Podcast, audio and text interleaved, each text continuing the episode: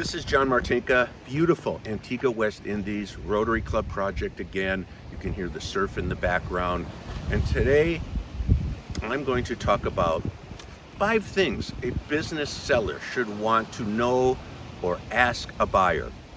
So, number one, are you the right person for my business? Can you handle it? Can you relate to my people? Can you relate to my customers? It has to be a fit, a really good fit. It's not just the numbers. It's not just the money, but money is important. Can the buyer afford the business? Are they going to be over leveraged? Are they going to use every last dime so they don't have any money to grow the company? Do they know how to manage money? It's not just having the money, it's know how to manage it in a business. Number three, team. Do they have a team? Or are they the lone wolf who's read stuff on the internet and that's the way they're going to go about it? Uh, it's a sign of disaster.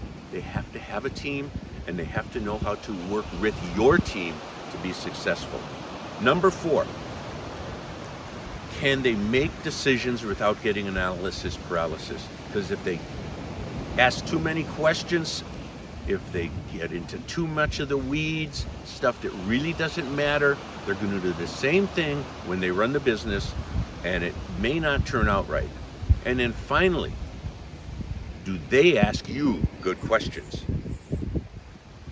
Superficial doesn't cut it. Yes, there's a balance between over the top on analysis paralysis and asking good, tough, insightful questions about what you do and about the business. So again, thank you for watching. Five things a business owner seller should be talking to a buyer about.